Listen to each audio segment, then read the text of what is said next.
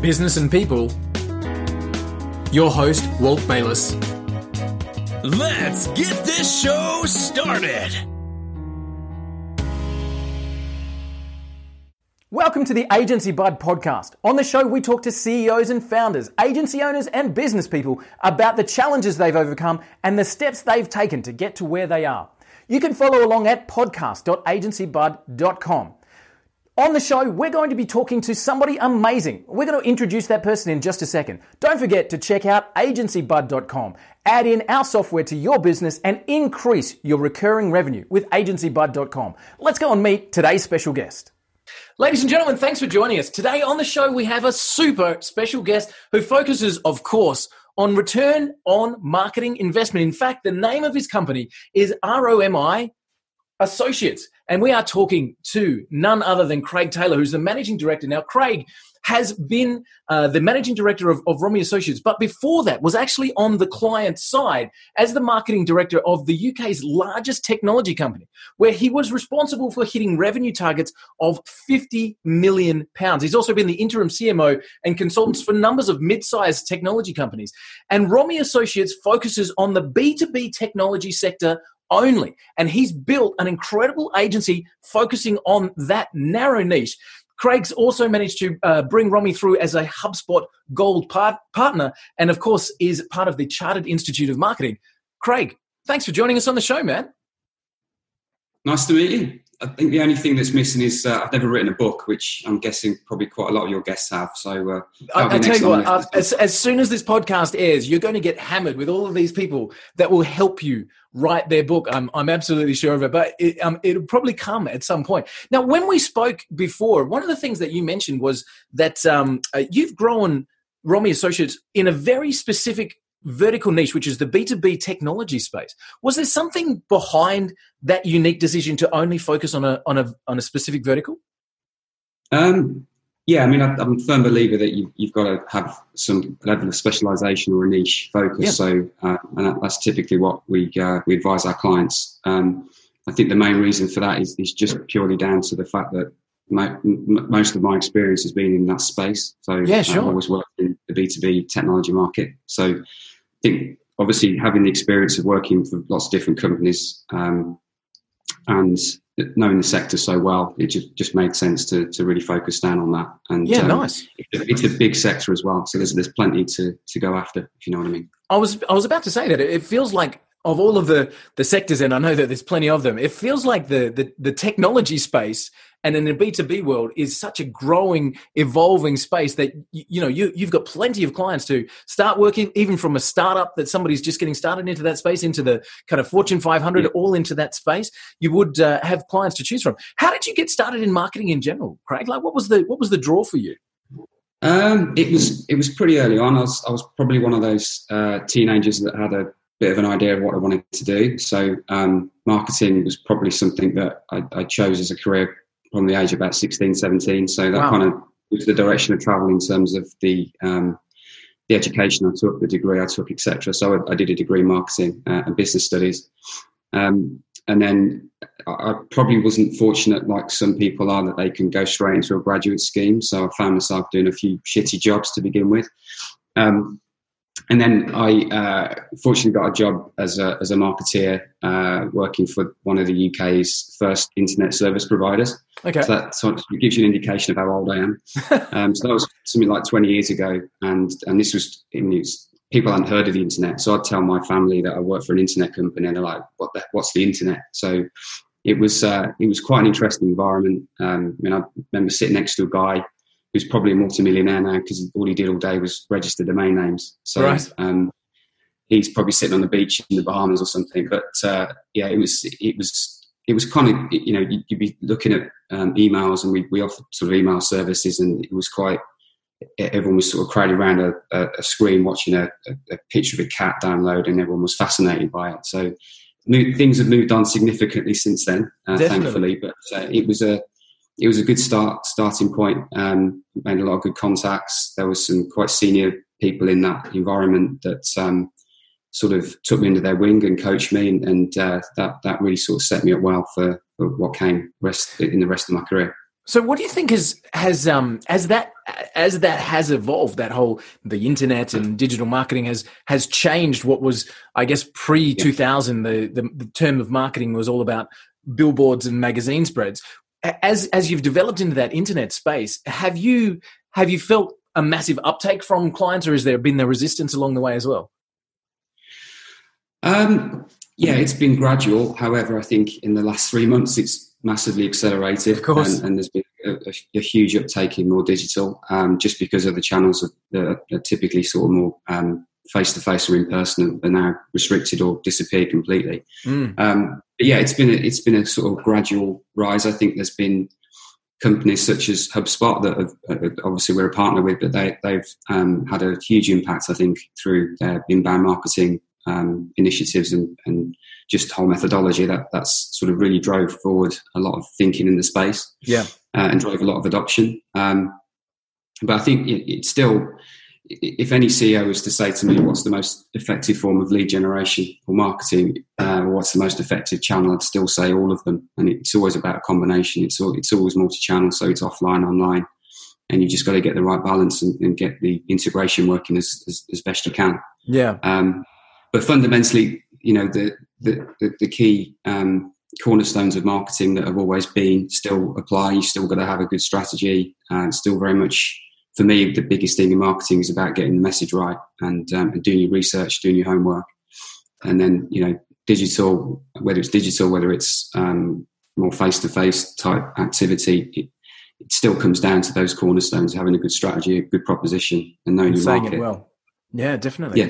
As you, as you've moved forward, so uh, working with the, your previous company, where you were you were um, uh, the marketing director there, and and hitting such incredible revenue targets. I mentioned in the introduction there a fifty million pounds revenue target. That's a heck of a, a milestone to put in front of you. So you're you're running that uh, that division for that particular company. What caused you then to go out on your own? What was the what was the spark behind that? Yeah, well, I mean, of course, it, as, as the UK's largest tech company, the, the, the, overall target as a, as a business, as a global business, was about 50,000 employees at the time. Um, uh, and I was, uh, I wasn't the CMO, I was one of a few marketing directors in the, in the organisation, but I mean, the, the revenues was in the billions. Um, but I, I was, um, worked in various different roles within in the uh, organisation, both vertical and horizontal, as a marketing director and um, then I got the opportunity to work in, in sales. So I did uh, a two year stint, two and a half year stint in um, working as a sales director with a with a fifty million pound target and a team wow. to manage. And I've never done any selling before. Um, so I think. It, well, we, we we hit the targets in a very wow, difficult fantastic. climate, um, but I, I, wouldn't sort of say it was all down to me. Far from it. I had a very good team, and I kind of tried to ensure they had everything they needed. And I think with most salespeople, the most important thing is making sure they get paid for their commission. I think that was one of the biggest things I focused on ensuring happened. Um, but I think, yeah, it's. Um, I think any marketeer that, that may be watching or listening to this, I, I, think I would strongly recommend if you do want to really get on, try and do something other than marketing for a short period. Yeah. Whether it's a secondment or, or whatever, and, and being in sales is, is there's nothing better given that the two functions are so closely aligned. So, yeah, definitely um, the, the, the exposure to, to sales and customers was invaluable, but also the the pressure that he's put on you in terms of meeting your targets is mm. uh, you know, far surpasses anything that you'll ever get really working in marketing. So it can really help to toughen you up as well. Yeah, nice. Craig, you mentioned um, that the two fields, sales and marketing, are so closely aligned. I've I've been running our business for for twelve years and talked to lots of entrepreneurs and business owners. So often, those two areas of skill are bundled together you know and uh, I, I, find people say that's our sales and marketing department and I say really that's the sales and marketing department together and i know how closely they need to work together they they literally don't have a job without each other but do you do you face that as a battle with companies that you're working with eh, you know the salespeople are trying to do the marketing at the same time or are you you know you, you're trying to differentiate the two roles as you're coming in with Romi? Um, yes and, and, no. I think I think we're very fortunate. The clients that we've got, uh, they're, they're, they're, pretty sophisticated and they, they, they get it. So we don't have to spend too much time trying to sort of you know, extol the benefits of, of sales and marketing working together. So they, mm. they kind of get that. I think the, the two roles overlap massively, but they're also quite distinct. Um, so I think, um, you know, there's, there's certain skills that marketeers have that salespeople don't have and, and vice versa. So generally salespeople aren't great producing content. They're not great with technology. Um, marketeers, on the other hand, um, you know, they may not be as customer facing, may not be as good presenting. Um, so there's various different skills that, um, but collectively they need to come together in, in, in, one team. You see a lot of startups now, they don't differentiate between sales and marketing. They just call one growth team. Yeah. And I think that's the way you should look at it. You're all part of the same, you know, business development function and mm. you just perform different roles as part of the, the, the buyer's journey. And it's, it's how, how you interact, how you support each other through that process. Um, it's too simplified to say that marketing just does the top of the funnel stuff and generates the leads, and the sales team comes in and closes them. Um, because I think salespeople will develop their own um, leads if they're if they're any good, uh, and marketing can have an impact much further down the, the buying process at the sort of you know the bid stage as well. So nice.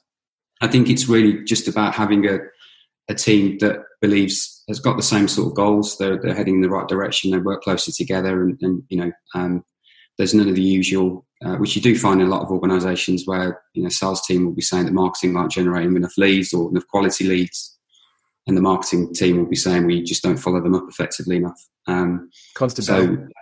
It's, yeah, an, it's a well, it's a well scripted uh, uh, argument around absolutely. Yeah. yeah. and then you know you still see that from time to time. Um, but I think in in the, the, the, teams that work well together, you know, there's less of that. It, it's very much about because um, a, a, lead is a lead, and it's it's how you work that lead. And, and, sometimes things, you know, there's no kind of linear path with a lead. Mm, um, it kind of it's a bit of a zigzag journey, and people will delay decisions, come back, and, and so on. So it's it's how you kind of nurture those um, opportunities, and um, I think data can obviously play a big part in that as well. Yeah, definitely. Interesting that you um, that you're finding that more and more startups are bringing that team element uh, together moving forward. When you got started, mate, with, with um, going out on your own, how did you do that initial uh, client acquisition specifically for you? Did you bring clients with you? Did you have an existing network that you tapped into? What was your kind of first play? Well, to be brutally honest, um, I the company I mentioned I worked for, I worked for about ten years, uh, and then um, my old boss tempted me to go and work for her in another organisation, and it, it, it, didn't really work out. Um, so I was left with a decision where, um, uh, and I was kind of, I've always wanted to do my own thing. You know, my, my dad, when I was very young, always sort of rammed it home that I should, you know, the best way to to get on really is to try and set up your own business. So yep. I always kind of hankered after doing that, and um, so when I when it didn't work out at that organisation, I just felt that um, now may be the time. So uh, and knowing other people that set their own businesses up, everyone always says that you, you need a runway. If you're going to move from being an employed person to set up your own business, you you kind of just don't want to do it from a standing start. Truth. But, um, so I started doing uh, interim work, which uh, you know, and I, I, really enjoyed the freedom that came with that. Um, so I started to build up a client base gradually uh, through interim work.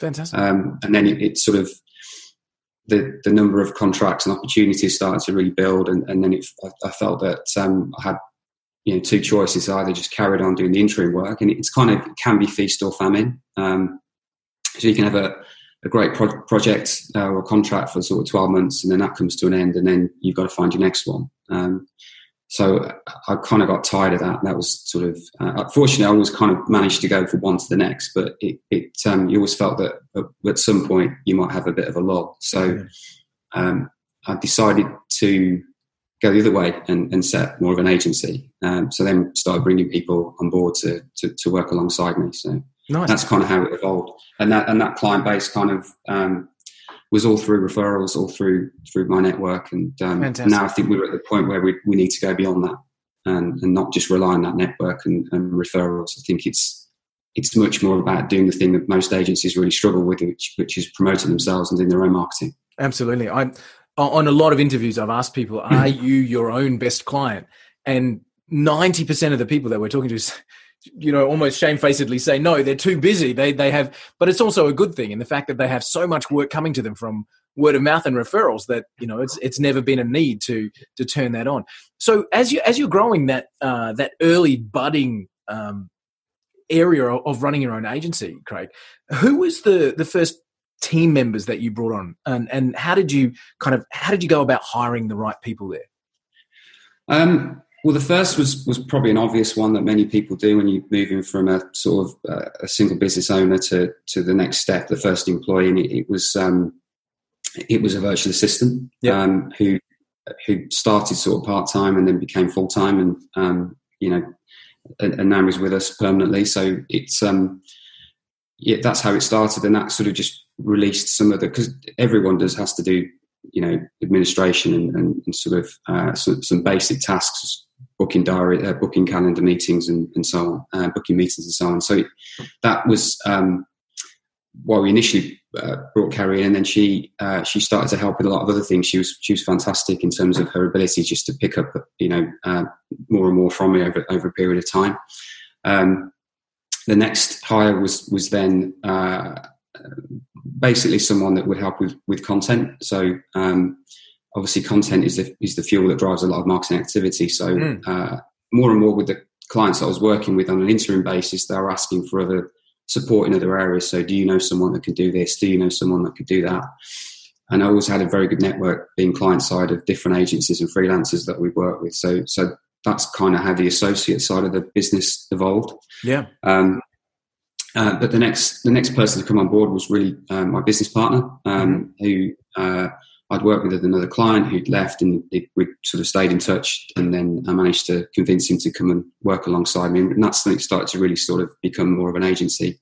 Fantastic. Then we built up the, the content side with more writers, um, and we uh, we just hired someone in the lockdown, which uh, has been an interesting process because uh, we haven't really met properly. We we we met you know before the, the pandemic, and um, we we liked him so much that we we, we hired him, uh, and we've never really spent any time since he came on board, which which has been strange. Probably more so for him, because um, I think for us being uh, a kind of we've always tried to embrace the gig economy. We've always tried to embrace virtual working, so it hasn't been a massive adjustment for us to um, to, to, to kind of adapt to the, the new environment. We we kind of you know we run off Slack. We we regularly doing Zoom calls like this. Um, we've got a project management system that sort of binds everything and, and you know schedules our our, our days. Um, we work through a tool called Harvest, which which is great to measure okay. productivity in your time. So all, we were kind of very much set up to work virtually and to work remotely anyway. So it hasn't been a massive adjustment. But I think, and this is what a lot of companies are facing now, is the I think they've seen the benefits of actually working remotely has driven productivity in, in quite significantly in many respects, probably more so for companies that weren't doing it before. Yeah. So I think we've seen productivity increase by about 15% generally. Wow. Um, but we were pretty produ- productive before before yeah. um, the lockdown. Um, but I think there's a tension coming back to the point of our recent hire. That what you lose obviously is that social interaction and, and trying to build a culture. And I think companies are going to be sort of challenged with how they manage manage both. So there'll inevitably be a balance. Mm. But I know of companies that are closing down their sort of fancy offices in London or um, wherever, and, and, they're moving to sort of uh, these kind of WeWork type type environments. Yeah, getting together on a infrequent basis. Got. Yeah, yeah, and and those kind of environments are really kind of um, quite inspirational to working because you know it's it's they're very very stylish the way the decors all put together. It's kind of very open plan. Uh, the ambience is kind of quite nice to work in, and, and we we've worked in places like that. And um, I think ultimately there'll be more of these kind of hubs where people kind of drop in and drop out. And mm. the company I worked for years ago, that that's they they did it probably 15 years ago, and they, they made the whole company work remote. Fantastic. And they had a, a, really nice office in London that we would go to, and you have to book ahead to, to get in there. But it was a really nice environment to work. And and ten years ago that was that was rare, but today it's you know yeah the absolute norm. Yeah, but I think I think it will become the norm now. Absolutely. But I think, I think, I think you're right. Yeah, the, the, social interaction piece certainly certainly Ben who joined us recently. You know, um, it's quite easy for us. You know, if if you've got if you're further ahead in your kind of your, your life journey, you've got you know uh, maybe a bigger house, you've got your own office at home. But when you're kind of younger, it, you might be working out your bedroom uh, and it, you know it's not quite the same experience working from home. So you, have got to have these, you've got to bear these factors in mind. So yeah, sure. a lot of people, I think we I saw a survey yesterday that a large proportion of the UK workforce are desperate to get back to the office uh, when they've always probably hankered for actually working remotely. Um, Interesting. Working from home. So, yeah, I think every situation is different. You've got people that uh, maybe got young children, they've got to do homeschooling. That can be different, uh, difficult. So, um, it's going to be interesting to see how it all plays out over the next six to 12 months. It's it's one of the most interesting times, definitely that, that we've seen coming across. Um, Craig, one of the things that I find absolutely fascinating, and it's right there in your name, and you, referenced it just then, was Romi Associates. One of the things when we originally spoke is, is, is you said you've built your business based on the client needs rather than who you have in house. Can you go into a little bit of depth with that for us? Yeah. Um, so, I mean, obviously, I've worked client side for, for longer than I've actually been running an agency, and I had no prior experience to to how to run an agency before we did this. Mm. Um, but having worked client side, I, I, hired an awful lot of agencies in my time, mm. and uh, I kind of there's certain things that you you like and certain things that you, you don't like about how agencies operate. Um, I was always impressed by the the kind of the business leaders that would come in and do the pitch, and uh, particularly if they had a marketing background as well. And you know, certainly worked with a couple of agencies like that. But then actually, when you start, you sign the contracts and you start the program, those people disappear and you get a completely different set of people actually working on your account. And I just thought, you know, that's that's not how how I wanted to operate. That's not how I wanted to work. Um, I also think, you know, the biggest reason that you hire an agency is, is uh, you, you, want ideas from them. You maybe you want a bit of additional capacity. Um, but I think sometimes agencies can be quite arrogant that they they, they know it better than the, the clients, and I, I, don't think that's always the case. And mm. I think there's a nervousness that you've always got to provide the ideas. But certainly, I mean, I, I was probably the biggest pain in the ass customer you could ever wish for as an for an agency. But you know, I thought I consider myself pretty smart in terms of what we wanted to do. Um, but quite often, you found yourself having a running battle with the agency about you know whether it was the right course of action and so on. So we were really big into into content and thought leadership um, but often we'd hire an agency and they would try and force us down the campaign route, which would be quite self-promoting, and, and we knew that it didn't work as effectively. So, mm. um, but getting back to your point, yeah, I think the other thing with agencies um, is particularly with the full service agencies, it, it can be quite um, it's quite revealing when when you start to work with them and you see the different skill sets, whether it's social media, whether it's uh, um, creative, whether it's telemarketing, lead generation.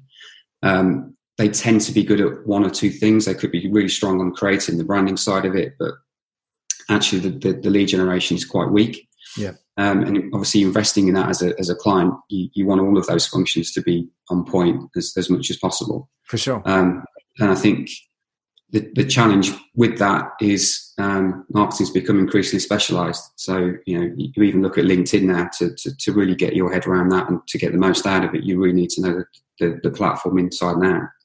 So I think what what we were keen to do um, and have kind of continued this on is is to have um, have more of an on-demand virtual team that, has got mm-hmm. a, a, range of different associates that are specialists in these different areas that, that can be called upon when needed. So it's not like you know certain companies might not need a, a, an SEO specialist full time. Um, yeah. Also, it's it's quite the, the, kind of companies we work with typically are, are sort of mid-size, and mm-hmm. it can be very expensive for you to bring in, you know, senior marketing director, um, a marketing manager, you know, events manager. You've got then all these different specialist areas. It can be hugely expensive as an overhead to actually to bring that in. You, you probably don't need these people full time. Yeah.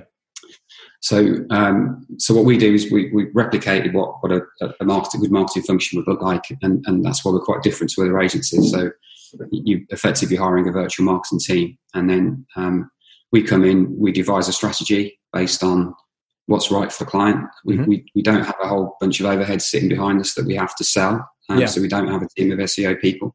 Because guess what? If I come into an organisation and I've got a load of SEO people that need to be utilised, I'm going to tell you your strategy is SEO, irrespective of whether it's the right thing for you or not. Yeah. So, so we, we work with the client, we understand the business, we know the sector very well already, so that, that really helps. Um, and then we, we formulate a strategy and a plan, and then from our you know wide network of associates, we, we, we will bring people in as and when they need them. Nice. And obviously, the client might, might also have their own agencies in certain areas. So they might already have an SEO team and that's fine. We'll work alongside them. So mm. we're quite flexible, and we'll, we'll kind of work around the, the existing environment, current situation. But, nice. but, yeah, we think the other thing with agencies as well, as a client, um, there's nothing worse than finding out where an agency hasn't been transparent. They've actually farmed out the work to someone else, mm-hmm. um, so and you find out about it later. You find out about it later, and, and you know then you know that they're just kind of um, they're trying to say it's their own capability and and all the rest of it. Where you know it's it's quite clear that it's not. It's someone mm. else that's doing that on their behalf. I don't think there's anything wrong with doing that, but I think you should be quite transparent about it with uh, with, with the client. Yeah, definitely. I, I really found it fascinating that from an approach point of view, um, it's almost like you become the the the provider of of the service, which is obviously the marketing, and then fulfillment. You've got your own your own team, but as you said, you're not carrying that weight of a team that you need to then on sell those services. I, I found that a fascinating model because I think that's a really good way to to genuinely deliver the the needs of the client um, rather than to try and to sell um, the services that you that you have in the background. So yeah, that that was fascinating for me. Um, when you start working with a client and and putting together that that strategy, are you bringing in your associates in your mind? Are you saying, okay, well, I should get you know John on this one. I should you know farm this out to this particular person. Have you? And, and you're talking about transparency then with the client. Are you then orchestrating that with the client okay i've got fred who's going to be looking after this area for you because he's a specialist in abc like is that how how that works with you? Well, I think we've we've got sort of a, a methodology that that we um, we work with, uh, which we, we kind of use it the, the phrase internally demand probability, which, which is trying to make sure that all of the aspects of strategy and tactics are kind of optimized, and the more that you do that, the better results that you'll get. So, um, to give you an example, um, there's aspects of the approach that we'll take um, that will start with the strategy. And the strategy is very simple. It's you know first defining who your ideal customer is, mm-hmm. and then the second part of that is defining the proposition that is going to best serve their needs. Mm-hmm. And then the third part of it is is what are the best channels to actually um, connect the connect the two. So, how, what story are you going to tell to those buyers based on your proposition, and which which channels are you going to send it send that story through? Mm.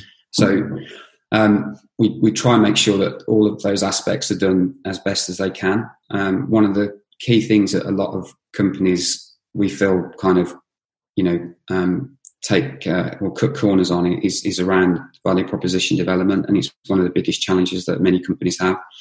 And it's not not just about differentiating; it's, it's about um, being distinctive as well. And there's a, there's a big debate around what's more important in, in sort of a lot with a lot of CMOs um, on, on both of those sides. I think if you get both right, you're a distinctive brand and you, you differentiate, then then you kind of um, you got the best of both worlds. Yeah.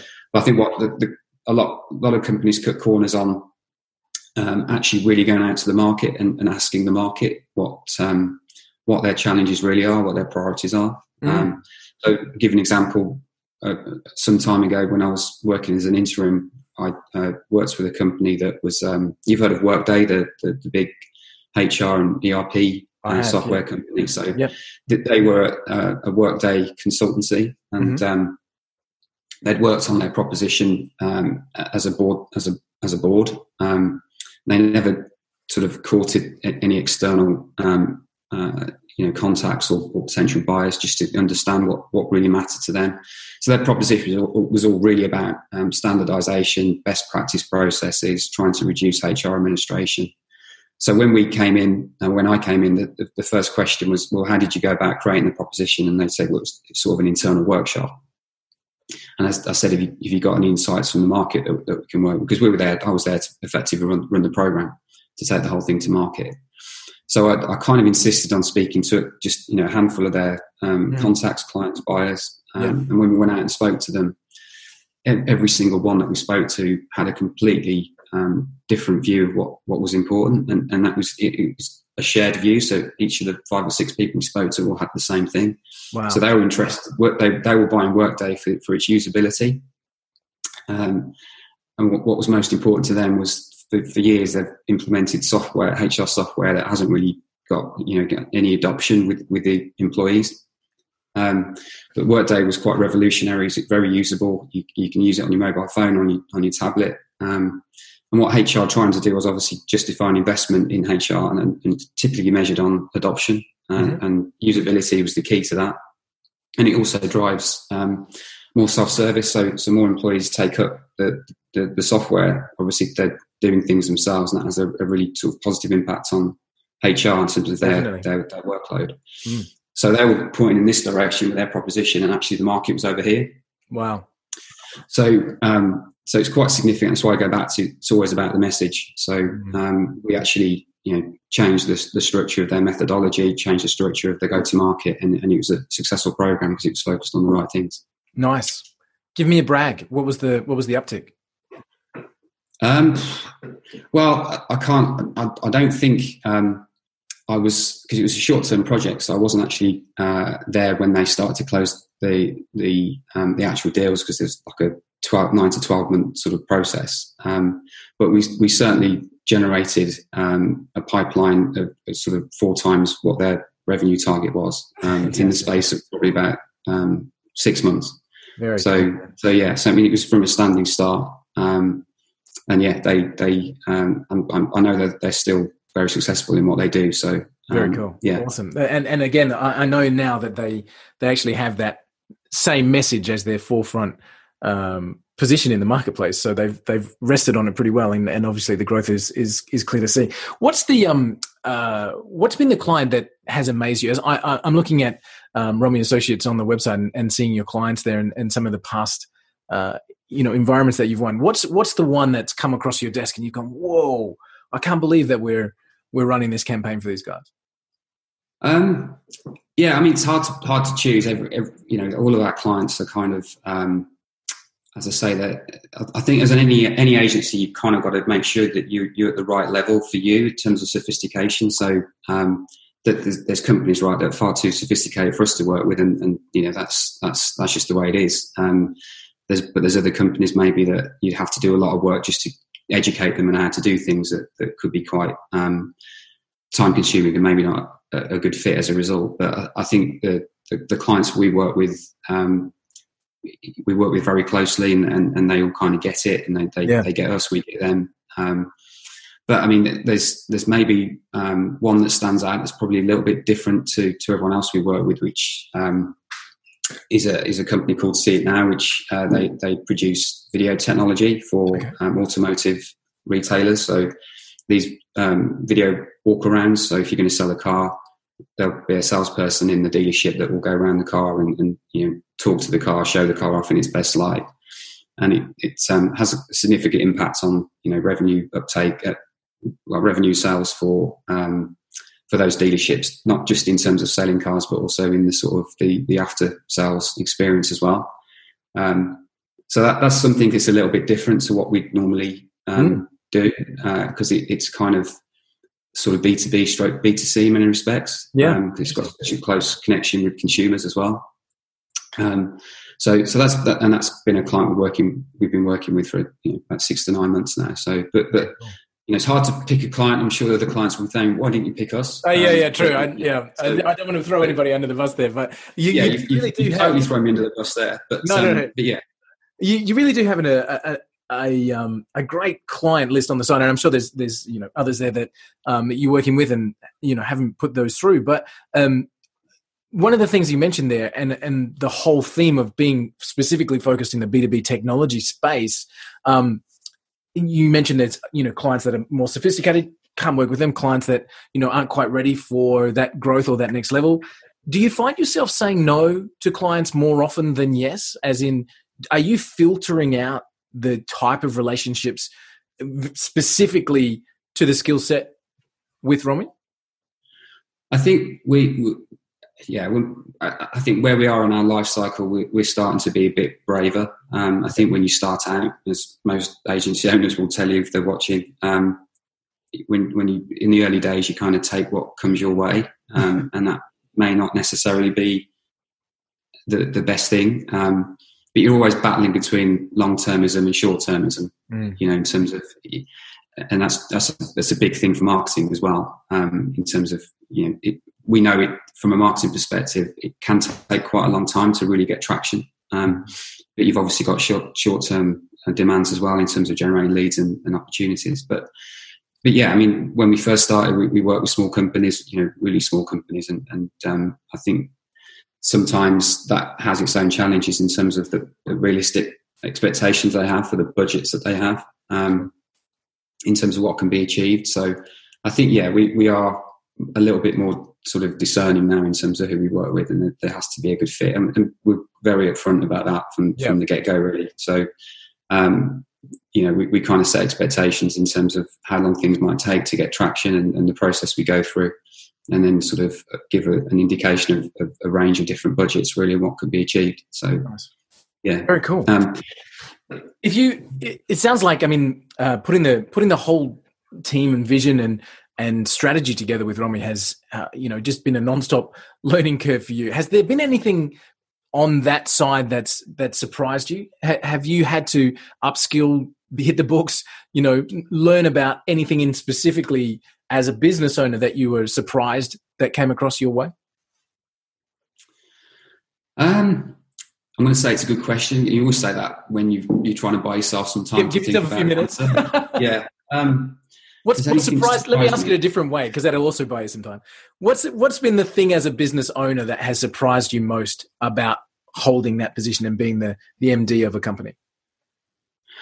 Um, yeah, I, I think it's uh, probably recently um, when we've kind of tried to recruit, um, and, and we, are looking to do that again very very soon. Um, I think you know you, you sometimes we, we created a website, we created a brand, and, and you know we, we did focused on that a lot last year, and I, I think we were kind of nervous about unveiling that to the world a little bit, and no one really cares to be honest. But um, when when we uh, went out to recruit, I think we were just kind of blown away by the response that we got, um, right.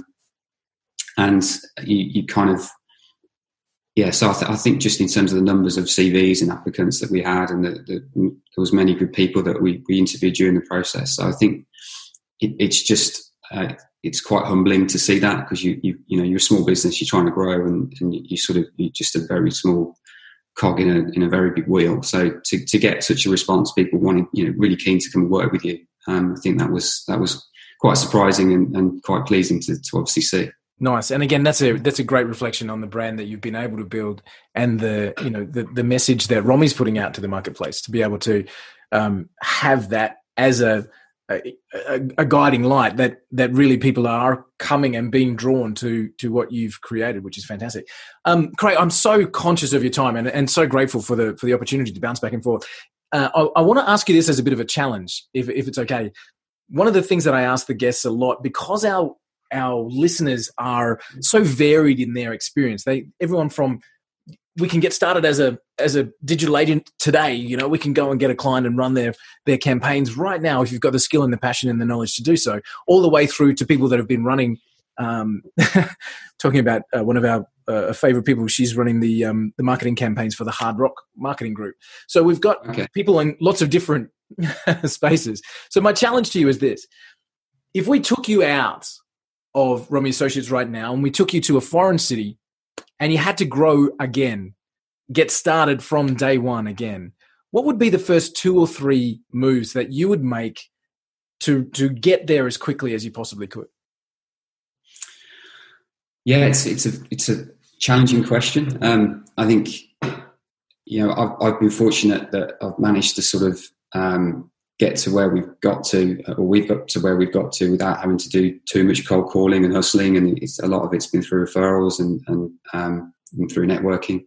Um, not saying that there's anything wrong with cold calling, and, and, I think in that scenario, that's probably the thing you'd have to do. Um, you'd have to get on the phone, you'd have to get out there, you'd have to hustle, go to networking events, and do all the you know, the typical things you expect just to start getting some traction. Yeah. Um, I think it, it, all comes down to relationships. Um, and I think that's particularly important, not just from a prospecting or new business point of view, but also when you're working with clients. Yeah, definitely. That's the biggest single thing for us is is relationships. Um, there's a great book from I think it was a guy called um, Michael. Uh, I can't remember his second name. It's a, it's a Polish name, I think, but uh, he, he, wrote a book called Clockwork, and um, he talks about the queen bee role and um, how you've got obviously a queen bee is, is pivotal to the to the hive, and um, you've got to sort of figure out what in your organization is the single most important thing that's going to make you successful. Mm-hmm. And, and, for us, it's about building relationships. So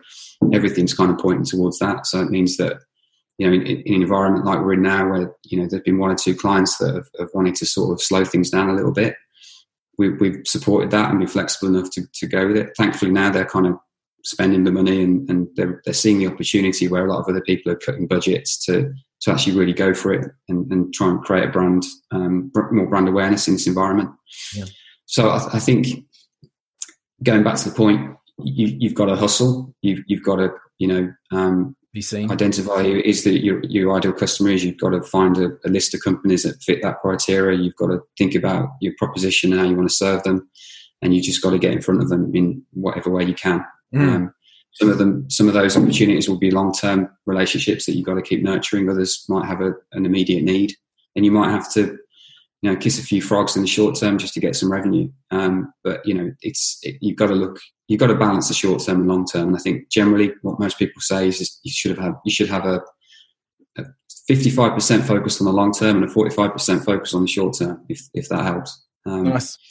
But um, yeah, and they also say if you're going to do business development, the, the biggest thing for a small agency is trying to manage um, the delivery of your client work with obviously trying to find new opportunities. And I think generally it's sort of a four fifth ratio where if you can find a day a week to do more business development, and uh, you know in the early days that that will kind of set you in a good yeah in, in good stead.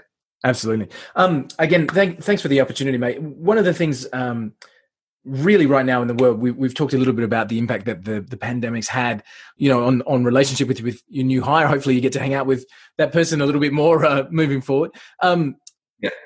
if you knew it was coming if we were able to have this conversation in october last year and we knew that come march all of this was going to go down what would you have done within the organization of Romi Associates to prepare and to really do as well as you can when it hit. So, with the benefit of hindsight, with the benefit of hindsight, now that you know yeah. what has gone down, if you knew it was going to go down this way, how would you have prepared your business and your clients to be prepared for it? Um, well, I think we were, we were probably fortunate in that um, the technology sector has been fairly buoyant through this period.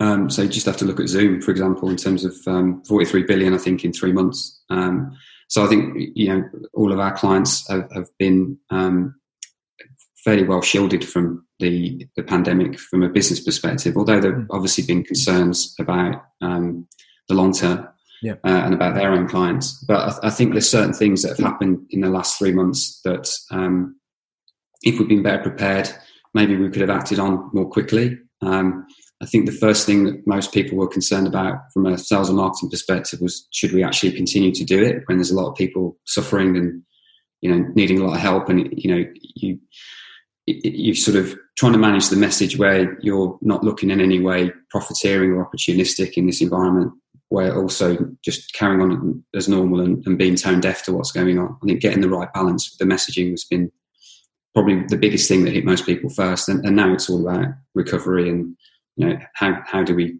how do, what do we do in the next um, six to 12 months? And there's obviously always an eye on budgets and, and getting the most out of the, the money that you do actually spend. Um, but I think for most people that aren't directly impacted from a revenue perspective, uh, and that they're still relatively healthy businesses, I think um, the smart ones are, are spending more on marketing because they see it as an opportunity where others are having to make cuts. Yeah, yeah, make, so and as I, said, I making sure that their the message is is crafted to to suit the times, obviously. And if they're doing that well, then we we we're hearing it across the board that there are there are obviously industries suffering. Like let's let's not paint that as the rosy picture. There's a lot of people out there that are that are doing it tough and business owners that are closing their doors. But there's also a lot of upswing from people who are marketing savvy that are able to share their message in new and, and different ways that are seeing big upswings, which is you know, again, it's it's hard to balance the the positive. You've got to be sensitive to what's going on, um, and you know, you've got to avoid the cliches. There's loads of cliches out there, and you know, everyone keeps saying in these uncertain times, or we're here to help, and all that, you know, bullshit. And I think you've got to avoid that sort of stuff. Just and if you haven't really got a proposition that helps people in this current time, then you know, you have to be careful about how you try and leverage in any way what's going on um, Yeah. and try and avoid that if, if it's all possible. But I think it, it's, yeah, sensitivity and empathy is really, really key at the moment. Um, but it, ultimately, businesses still need to continue and they, they need to drive revenue, they need to sell. Um, so again, it's it's a, it's a balancing act that you've got to be very careful with. So I think you, you need people that, um, whether it's inside your organisation or whether it's an agency, that that um, is kind of very on the money in terms of how all that's kind of shaking out. So I think, yeah, going back to October, if we'd have been as prepared as we can around all those sorts of things, I think um, that's what we would have chosen to do with the benefit of hindsight. Yeah. But I don't think we've. I think we have reacted pretty quickly and adjusted pretty quickly to what's happened. To be fair. Yeah, cool. Well, I think the um, um, the reason I asked that is is purely this. I think we've got more of it to come. So that that Yeah.